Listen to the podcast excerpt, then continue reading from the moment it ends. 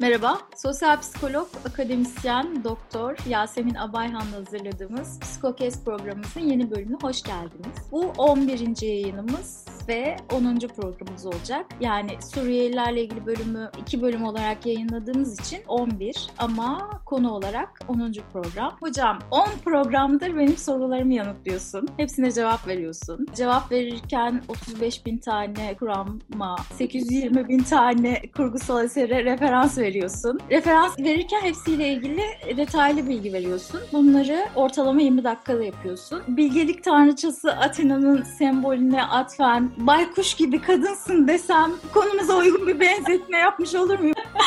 Biri baykuş demişti. Teşekkür ederim. Baykuş da çok şey bir benzetme böyle. Güzel gözlüleri övmek için eşek gözlü derler ya. Evet, bugün konumuz dehumanization, yani insan dışılaştırma, canavarlaştırma, insan gibi görmeme, insanlıktan uzaklaştırma gibi anlamları var. Dünyanın herhalde bütün kültürlerinde olumlu ya da olumsuz olarak kullanılan bir söylem. Özellikle hayvanlaştırma açısından iki boyutu var herhalde, bahsedeceksindir. Hayvanlaştırma ve robotlaştırma olarak. Hayvanlaştırma çok sık kullanılan bir sembolizasyon. Zoomorfizm yani. Bazı hayvanları daha makbul buluyoruz. Neye göre makbul bulduğumuzu inan bilmiyorum. Yani gerçekten bir mantığı yok düşününce. Ve bu daha makbul bulduklarımızla özdeşleşmeyi olumlu bir şey olarak, daha aşağı gördüğümüz hayvanlarla özdeşleştirilmeyi de olumsuz bir şey olarak algılıyoruz. Sanırım bugün daha çok olumsuz algılanan boyutu üzerine konuşacağız. Ve soruyorum arasında slash işaretiyle. İnsana neden hayvan deriz? Bunun aslında birden fazla cevabı var. Hani neden insan dışılaştırma yaparız dediğimizde ilk çalışmalara baktığımızda hani birazcık daha 1970'lerde, 1980'lerde ilk sosyal psikoloji içerisinden insan dışılaştırmanın ilk çalışıldığı zamanlar 1970'ler. 1970'lerde ve 80'lerde ilk çalışmaya başlandığında aslında şöyle bir temeli olduğu düşünülüyor bu durumun. Özellikle de hem 1. Dünya Savaşı hem 2. Dünya Savaşı bitmiş. 2. Dünya Savaşı'nda da insan dışılaştırma fazlasıyla kullanılmış. İşte uçaklardan savaş sırasında atılan bazı küçük kitapçıklarda hem Yahudilerin hem Müslümanların aslında gizli kuyruklarının olduğu, çok daha fazla kıllı oldukları, derilerinin daha kalın olduğu ve hayvan gibi koktuğuna dair söylemler sürekli kullanılmış. Dolayısıyla insan dışılaştırma aslında savaş sırasında inanılmaz fazla kullanılan bir süreç olduğu için savaştan daha sonrasında bilimsel olarak çalışılmaya başlandığında özellikle saldırganlık çalışmalarıyla beraber insan dışılaştırma birlikte çalışılmaya başlanıyor. Neden bunu yapıyoruz? Neden bizimle aslında aynı özelliklere sahip olduğunu bildiğimiz, pek çok ortak özelliğe sahip olduğunu bildiğimiz bir başka gruba veya bir başka bireyim insani özelliklerden mahrum niye algılıyoruz diye sorulduğunda aslında tam da daha demin söylediğim örnekte olduğu gibi saldırganın ahlaki olarak kendi vicdanını rahatlatması için bunu yaptığı fark ediliyor. Çünkü eğer karşıdaki kişi bizim gibi insan değil ise, ona belirli bazı insani özellikleri atfetmemiz, yüklememiz gerekmiyorsa ona gerçekleştirebileceğimiz her türlü davranışın aslında bir noktada daha mübah olabileceğini burada fark ediyoruz. Birazcık işte Kelman ve Stoop bu mesele ilk çalışmaya başladıklarında bu saldırganların rasyonelleştirilmesi üzerinden süreci çalışıyorlar. Bu saldırganların rasyonelleştirilmesini konuşmaya başlayınca benim aklıma hep Alev Alatlı'nın İşkenceci kitabı gelir. Orada da aslında ihtilal zamanında kendisine işkence yapmış olan kişiyle daha sonra kişinin karşılaşması ve onun ona işkence yapmasıyla devam eden bir süreç var. Orada da bu insan dışılaştırmanın ne kadar iyi kullanıldığını görüyorsunuz.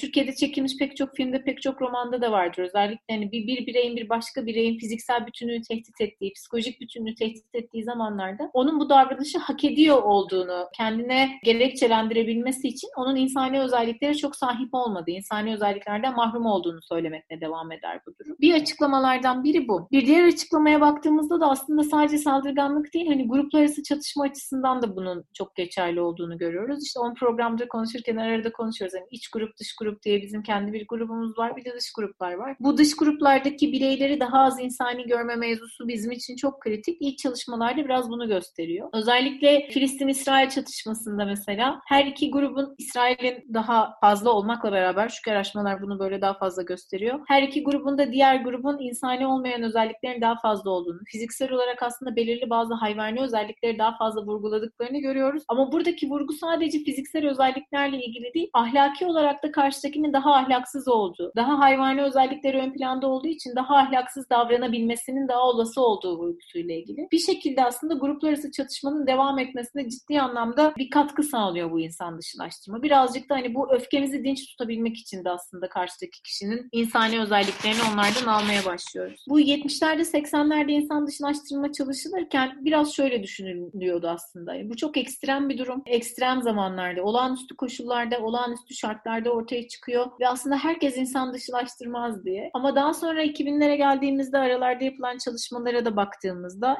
2000'lerde ortaya konulan kuramlar bize şunu gösteriyor. Ne yazık ki her insanın belirli bazı sosyal uyaranlar sağlandığında, kendileri için gerekli koşullar sağlandığında başka insanı insan dışında görme ihtimali var. Bugün işte program başlamadan önce de konuşuyorduk seninle. Bugün herhangi bir Avrupa'da gerçekleşen bir maçı açtığımızda ne yazık ki Türkiye'de de bunun örneklerini gördüğümüz zamanlar oluyor. Allah'tan Türkiye'de o kadar sıklıkla görmüyoruz. Ama Avrupa'da herhangi bir maçı açtığınızda Afrika kökenli bir oyuncu varsa ve başarılıysa, sahada ortaya koyduğu performans iyi bir performanssa, sahaya bir zaman sonra muz fırlatılması ya da onun maymun olduğuna dair bazı söylemlerde bulunması çok an meselesi. Mültecilerin fazlasıyla hastalık taşıdığını düşünmek, enfeksiyonların onlardan geldiğini düşünmek, doktorların veya hemşirelerin bir zaman sonra karşıdaki insani özelliklerinden çok onu bir beden olarak görmeye başlaması ve onlara ismiyle seslenmek yerine dosya numaralarıyla seslenmeye başlaması. İnfaz koruma memurlarının var olan hükümlülerin isimleriyle onlara seslenmek yerine bazı lakaplar takmaları ve bu lakapların aslında bazen hayvan isimlerine benzer oluyor olması. Bunlar da biraz insan dışılaştırmanın örneği ve gitgide insan dışılaştırma örneğini saymaya başladığımızda şunu görüyoruz. Aslında günlük hayatta çok fazla var ne yazık ki bu durum. Yapılan araştırmalar kimler mesela insan dışılaştırmanın kurbanı olur diye yapıldığında ilk araştırmalar sosyoekonomik düzeyi daha düşük olan ve sosyal hiyerarşide görece daha ezilme ihtimali olan bireyler üstüne olduğunu gösterirken son yapılan çalışmalar aslında kim öteki ise onun insan dışılaştırılabildiğini gösteriyor. Yani ortamda eğer daha fazla erkek varsa kadınların da daha insan dışılaştırılabildiği, ortamda daha fazla kadın varsa erkeklerin daha insan dışılaştırılabildiği bir şekilde bu sürecin gidebildiğini görüyoruz. Cinsiyetler açısından örneği veriyor olmam hani arada bir hiyerarşinin olmayacağı bir örnek olması açısından. O yüzden 2000'lere gelindiğinde aslında iki tane kuram ortaya atılıyor. İlk kuram Leizerz'ın kuramı. Lyons ve arkadaşları diyorlar ki bunun tam Türkçesi Türkiye'de daha çok çalışılmadığı için yok ama infrahumanization theory aslında bu. İşte alt insan olarak görme. Hani yine insan ama daha alt olarak görmek gibi bir süreçten başlıyorlar ve diyorlar ki antropolojik olarak aslında bütün kabilelerden itibaren baktığımızda dış grup her zaman daha az insani olarak görünür. Çünkü bu şekilde kodlanması daha makul bir durumdur. Ve insanla hayvanı birbirinden ayıran aslında 3 tane özellik vardır diyor Lions ve arkadaşları. Bu 3 özellik de şudur diyor. Birincisi zeka. Bu zekayı nesne kullanımı olarak da açabiliriz belli yerlerde. İnsanları hayvanlardan ya da diğer hayvanlardan ayıran özellik zekaları, nesneleri daha ehil kullanmaları. İkincisi dil diyor. İnsanların dil gelişiminin olması ve üçüncüsü de aslında daha rafine duygular diyebileceğimiz, daha karmaşık duygulara sahip olmaları.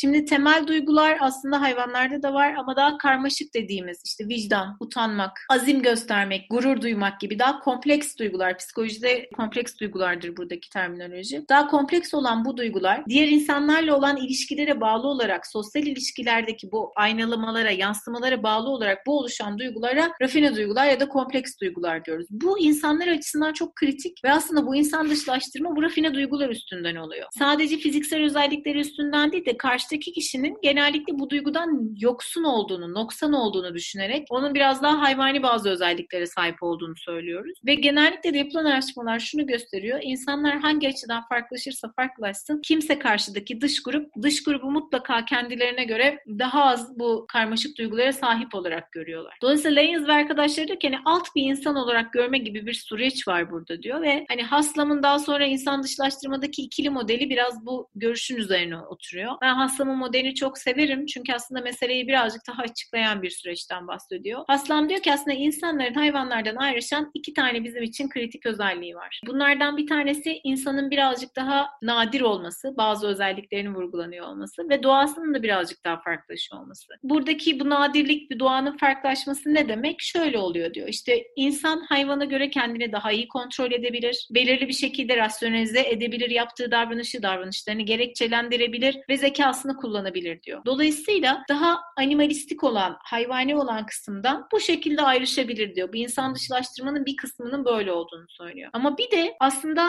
hayvani özelliklere sahip olmak ya da insandan birazcık daha farklılaşan bir kısmı da insanın duygularıyla ilgili olur diyor. Yani işte bu zeka veya animalistik düşünceyle ilgili değil de daha mekanik olabilir insan diyor. Daha mekanik olduğunda da bu da daha demin söylediğimiz kompleks duygulara sahip olmaz, bunları ifade etmez, dolayısıyla karşıdakiyle temas etmez diyor. Şimdi burada yapılan çalışmalar aslında iki türlü bir insan dışılaştırmanın olduğunu gösteriyor. Yani daha dehumanization'ın olduğu ya da daha primitif olan dehumanization'ın olduğu ya da infrahumanization'ın, daha senin de daha demin söylediğin gibi robotlaştırmanın olduğu bir sürecin olduğunu gösteriyor. Ve işte enteresandır, bu çalışmalar bana her zaman çok ilginç gelmiştir. Daha alt sosyoekonomik düzeyde bulunan bireylerin ya da daha sosyal hiyerarşi açısından daha aşağıda olduğu, tırnak içinde daha aşağıda olduğu düşünülen bireylerin birazcık daha insan dışılaştırıldığı, hayvani özelliklerin ön plana çıktığı ama sosyal hiyerarşide daha üstte olan, sosyal karşılaştırmada bizim birazcık daha üstümüzde olup da yukarı doğru sosyal karşılaştırma yapmamızı sağlayan grupların ise daha robotlaştırıldığını görüyoruz. Bizimle aynı grupta değiller, onlardan da hoşlanmıyoruz ama onlara da ya bunlar da hayvana benziyorlar demiyoruz ya da hayvani özelliklerini vurgulamıyoruz da daha duygusuz olduklarını söylüyoruz mesela, daha künt olduklarını söylüyoruz.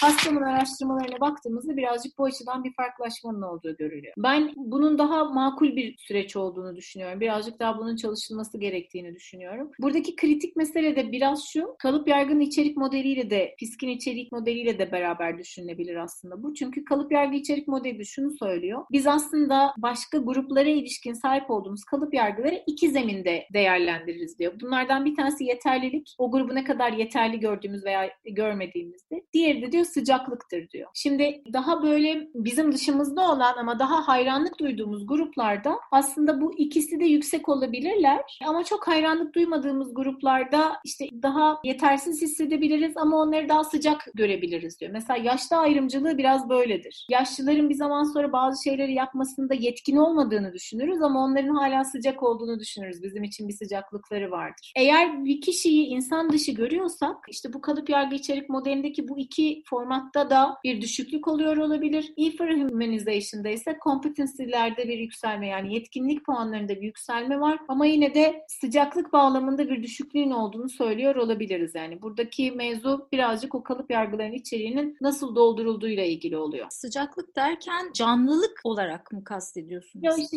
yakın temas edebilmek, daha sıcak davranmak, sosyal ilişkiler kurabilmek. Warmth'un karşılığı kullanıyoruz biz birazcık daha onu. Hani sosyal olarak bir temas edebilenler veya sosyal temasın dışında da belirli bazı işleri yapmaya muktedir olanlar. İşte yani bir yetkinliği olanlar. Yetkinlik ve sıcaklık aslında iki temel boyutlar. Bu iki boyut da yüksekse aslında yüksek olduğunda hayran olduğumuz gruplara denk düşüyor. Ama işte insan dışılaştırdığımız gruplarda genellikle bu ikisinin de daha düşük olduğunu düşünüyoruz. Şimdi zoomorfizm, yani insana hayvansı özellikler atfetmenin tam tersi olan bir kavram daha var. Andromorfizm, yani hayvanlara insani özellikler atfetmek. Bu en çok sinemada Disneyleştirme olarak karşımıza çıkıyor. Hayvanların işte iki ayak üstünde, insan çocuğu sevimliliğinde hafif aptallaştırılarak insani bir yaşam sürerken karakterize edilmesi yani. Bunu Disney başlattı ve en bilinen örneklerini yarattığı için Disneyleştirme diye bir kavramla ifade ediliyor. Yani insanın yerleşik hayata geçmesinden, hatta belki daha da öncesinden itibaren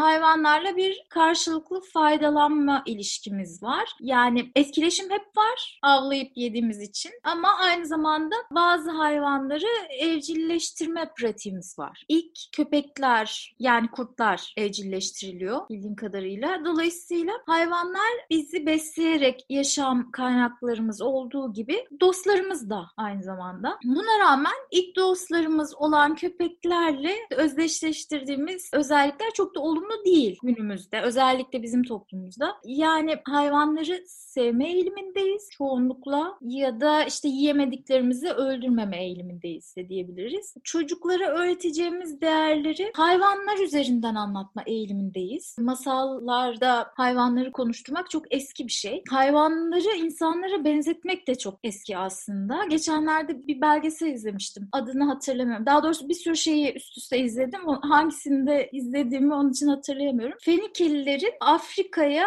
keşif ziyaretlerinde ilk defa gorillerle karşılaşmalarını anlatıyordu. Vücutları kıllarla kaplı vahşi insanlar diye kaydetmişler gorilleri. Yani Darwin'den bilmem kaç bin yıl önce. Tabii burada başka bir şey de var yani evrimle ilgili ama yani genel olarak hayvanları insanlara benzetme eğilimimiz var ama insanları hayvanlara benzetme eğiliminde olduğumuz zaman bunu genellikle aşağılamak için yapıyoruz. En azından günümüzde. Yani hayvani özellikler aşağılık mıdır hocam? Niye hayvani özellikleri aşağılık görüyoruz ya da? Yani kuşkusuz hayvani özellikler aşağılık değil ama biz daha demin de söylediğim gibi insanın bir insanın başka bir insana gerçekleştireceği davranışı rasyonelize edebilmek için onun bizim dışımızda bir varlık olduğunu ya da bizim dışımızda başka bir entite olduğunu düşünmek istiyoruz o yüzden. Ve bizim dışımızda olabilecek varlık da hayvan. Yani bunu mesela birini sebzeleştirme şeklinde de yapabilirdik. Ama hani bu bizim daha sık karşılaştığımız bir durum olmadığı için hayvanlaştırma üzerinden devam ediyoruz. Yoksa senin söylediğin gibi aslında hayvanların sahip olduğu bazı özelliklerin insanlar için çok kritik olduğunu görüyoruz. Hayvanlarla temas ediyoruz. Hayvanlara muhtacız ve hayvanlar hayatımızda her zaman var. Ama işte hani o hayvani özellikler diye söylediğimiz şey aslında insanın dışında kalan herhangi bir varlıkla ilgili. Çünkü biz bir insanın diğer bir insana yaptığı davranışları başka türlü rasyonelize edemiyoruz. Eğer yarın bir gün uzaylılarla karşılaşırsak yani uzaylılarla bir temasımız olursa belki işte hani insan dışılaştırma hayvan özellikleri üstünden olmayacak da uzaylılar üstünden olacak. Nasıl daha demin konuştuğumuz infrahumanization daha robot dediğimiz bir kavram üstünden oluyorsa belki bu şekilde de olmaya devam edebilir. Ne bileyim işte yapay zeka bir zaman sonra çok daha geliştiğinde belki insanla yapay zeka arasında bir fark kalmadığında yapay zeka da bizim gibi bizleri belki insan dışılaştırıyor olacak. Bu birazcık öğrenmelerle bağlantılı. Yani niye hayvan dediğimizde çünkü hayvanın yerine koyabileceğimiz başka bir şey yok o yüzden. Yani şeyde takılıyorum ben işte. Şimdi mesela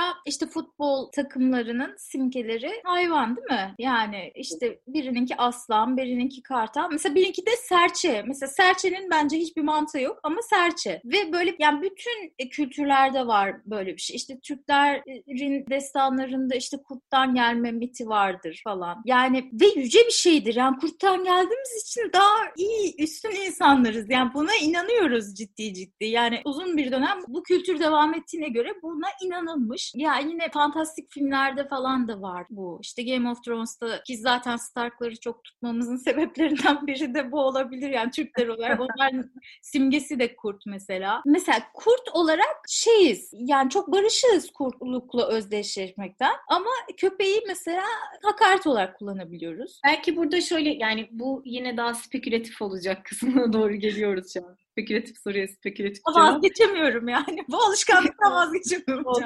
Hiç problem yok. Belki şöyle bir şey oluyor olabilir orada yani. Kurt ve köpeğin karşılaştırması üzerinden düşünecek olursak aslında senin de söylediğin gibi at ve köpek insanoğlunun ilk evcilleştirdiği hayvanlar. O yüzden de belki yani üstünde tahakküm kurabildiğimiz hayvanlara yönelik birazcık daha o tahakkümün getirmiş olduğu belki o tahakkümü kurabildiğimiz için o hakimiyetin getirmiş olduğu bir rahatlık var ve o yüzden de onların özelliklerini biraz daha olumsuz algılıyor olabiliriz. Ama hani kurtun üstünde çok bir tahakküm kurabildiğimiz bir durum söz konusu değil. Ya da işte kaplanın, aslanın üstünde bir tahakküm kurabildiğimizi çok söylemek söz konusu değil. Yani şu an hani tabii ki insanlarla hayvanlar arasındaki ilişkide onları evcilleştirebildiğimizi düşünüyoruz belirli noktalarda ama bütün hayvanlar için bu geçerli değil. O karşıdakinin hala bizim için tehdit olduğunu düşündüğümüzde onu küçümsemek yerine belki de o özelliklere öykünmeye başlıyor olabiliriz. Hani o yüzden de kurtla köpeğin arasındaki fark birazcık bu olabilir diye düşünüyorum.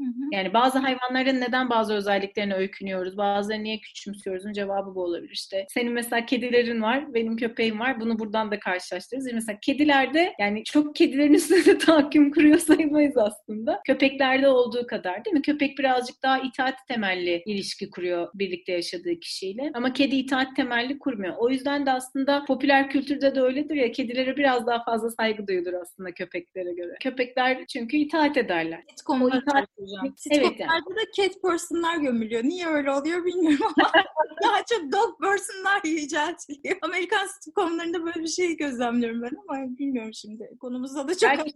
Artık geldik spekülatif oradan da devam edelim. Amerika'da son dönemlerde çekilen hem popüler kültür hem de işte yazılı basındaki belirli bazı eserler açısından baktığımızda hani bu toplulukçu kültürün sahip olduğu ailenin önemi Amerika'da çok yok bireysel olarak. Bireyci kültürler onlar çünkü. Ailenin öneminin vurgulanması da önemli ve aslında bir noktada kedi çok çok bireyciliği temsil eden bir sembol. Ama köpek öyle değil. Köpek daha kolektif hayatı sembolize eden bir hayvan. O yüzden de işte dog person'lar birazcık daha böyle olumlu görünüyor ama cat person'lar birazcık daha olumsuz görünmeye çalışıyor olabilir. Çünkü çoğunluğu cat person aslında Amerika'nın. Hiç böyle düşünmemiştim hocam. Çok şaşırdım şu an. Ben senden gelecek her soruya ilişkinizi şöyle bütün nöronlarım aynı anda içeride rap rap rap yürüdükleri için şu anda. Uzun zamandır dikkatimi çeken bir şeydi. Yani hiç böyle düşünmemiştim gerçekten. O zaman son olarak şu robotlaşma mevzusunu biraz daha açalım istiyorum. Şimdi robotlaşma deyince benim ilk aklıma gelen genelde bilim kurgu türünde distopik filmler. Yani insanların enerji kaynağı olarak kullanıldığı, genelde yapay zeka tarafından ele geçirilmiş. Yine genelde dünyanın insan eliyle uğradığı bir felaket sonrası yaşamın büyük oranda yok edilmesi üzerine oluşturulmuş robotik bir düzenin anlatıldığı filmler. Buradan robotlaşmanın insanın en büyük korkularından biri olduğunu anlıyorum ben. Buna rağmen hayatımızı devam ettirebilmek için bir takım rutinlere sahip olduğumuz gerçeği var. Yani motor hareketler deniliyor herhalde buna.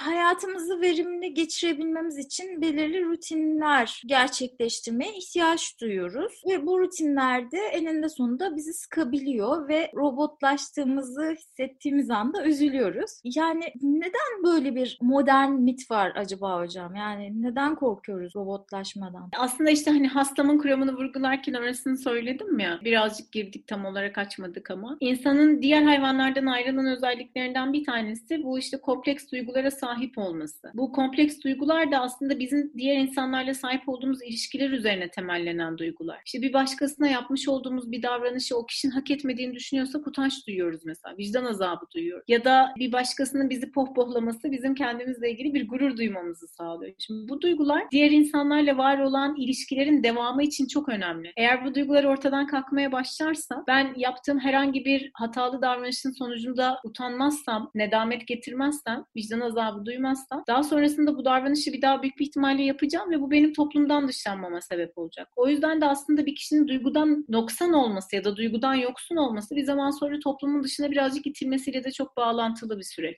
Duygusal künçlük, diğerlerini anlayamamak, diğerleriyle hiç empati kuramamak bir zaman sonra kişinin yalnızlaşmasını da getirecek bir şey. O yüzden de aslında böyle bir modern mit var. Yani bir noktadan sonra eğer bu duyguları kaybedersek sadece duyguları değil diğer insanları da kaybetmiş olacağız. Diğer insanların bizi aynalama ihtimalini de kaybetmiş olacağız. Başkalarını kaybetmek istemediğimiz için de aslında duygularımıza tutunmaya çalışıyoruz. Bizim için o yüzden duygular çok önemliler. Yani şöyle, robotikleşme mevzusunda bana böyle daha çok işte şey gibi geliyor. Yani duygular olarak tanımladın okey ama daha çok böyle yaratıcılık boyutunun ölmesi gibi. Asıl korku o gibi geliyor. Bilmiyorum, tamamen öznel bir çıkarımda bulunuyorum ama. Olabilir. Hani ben birazcık daha duygular üstünden gittim ama mesela. Yani mesela yapay zekadan böyle daha yapay zeka doğru düzgün işleve alınmadan, yani ne bileyim işte o hiç öyle filmlerde gördüğümüz kadar bir etkisi olmadan hayatımızda yapay zekaya karşı bütün mesela filmlerde, bilim kurgu filmlerinin tamamı distopik ve yani hemen hemen hepsinde de şey var. Yapay zeka tarafından yok edilme olayı var. Yani daha dediğim gibi doğru düzgün bir işleve girmemiş, yani bizim beklediğimiz kadar işleve sokulmamış bir varoluş tarzına bir fobi geliştiriyor durumdayız şu an. Ve bu bana işte şey gibi geliyor daha çok. Onun bizim yerimize bir şeyleri düşünebilmesi ve bizim yaratıcılık boyutumuzun bir öneminin kalmamasından korkuyoruz gibi geldi bana. Olabilir. Hani bizim yaratıcılık boyutumuzun ortadan kalkması dediğimiz şeyden bahsettiğimizde de aslında yine demiştik ya, dilin ve zekanın ortadan kalkmasından bahsediyoruz bir noktada. Yani yaratıcılığın zeka ile kuşkusuz bir bağlantısı var. Böyle bir süreci ortadan kaldırdığında bizim hiçbir farkımız kalmayacak diğerlerinden. Diğer hayvanlardan, diğer nesnelerden. Bu türde bir farkın kalmasıyla ilgili bir sorunumuz olabilir. Bir de daha demin konuşurken biraz tam aklıma geldi ama tam oturtamadım ama büyük ihtimalle konuşurken biraz oturtacağım. Şimdi Horney, Karen Horney, psikanalitik kuramın devamını getirenlerden, daha sonra neopsikanalistlerden, Freud'un penis hasetine karşılık olarak aslında sadece penis haseti yoktur kadınlarda. Bu süreç mutlaka böyle devam etmek zorunda değildir deyip de mevzuyu ele alanlardan. Horney'nin bir nevrotik insan tanımlaması var. Bu nevrotik insan, nevrotik benlik tanımlamasında şöyle bir şey söylüyor Horney. Diyor ki, bir zaman sonra diyor toplum insan üzerinde o kadar çok baskıda bulunmaya başlayacak ki ve beklentileri o kadar çok artacak artacak ki bu beklentilerin, toplumun birey üzerindeki beklentilerin bu kadar gitgide artması bizi daha fazla rekabetçi bir kültürün içerisine sürükleyecek. Daha fazla işte aşırı beklentileri biz de gözümüzde daha fazla büyütmeye başlayacağız. Ve bu türde aşırı rekabetçi bir ortama girdiğimizde aslında bireyler sadece toplumun içinde bulunmanın getirdiği nevrozlara sahip olacaklar diyor. Psikolojik bozukluklara sahip olacaklar diyor. Aslında bu senin söylediğinle biraz bağlantılı. İşte şimdi günümüzde yapay zekadan birazcık tedirgin oluyoruz. Ama işte 1937-1938 Horney'nin kuramı. İnsan hep var olan özelliklerini kaybetmekten korkuyor demek ki. Çünkü Horney de tam bunu söylüyor. Diyor ki işte toplumun istekleri birey üzerinde ciddi anlamda bir baskıyı ortaya çıkartacak ve biz pek çok insani özelliğimizi kaybedeceğiz. Nevrozlarla boğulacağız diyor. Demek ki böyle şöyle düşünebiliriz yani. Çünkü belirsizlik insanda her zaman bir tedirginliği ortaya çıkartır ve buradaki ortaya çıkan tedirginlik de aslında kendi doğasını kaybetmekle ilgili olur. Hani bence her ikisindeki ortak mevzu da böyle. Bir belirsizlik var, ne olduğunu tam bilemiyoruz. Yeni bir şeyler var ama zihnimiz de tam almıyor. Zihnimizin tam almadığı bir pozisyonda kendi doğamızı kaybetmeye yönelik bir tehdit algılıyoruz. Ben birazcık yapay zeka meselesini bu şekilde algılıyorum açıkçası. Kadınlar kedilere, erkekler köpeklere benzetilir konusuna girmeden zamanımız doldu çünkü. Ben şeyle bitecek diye düşünüyordum. Peki neden Athena'nın sembolü baykuş? Yok onu şimdi.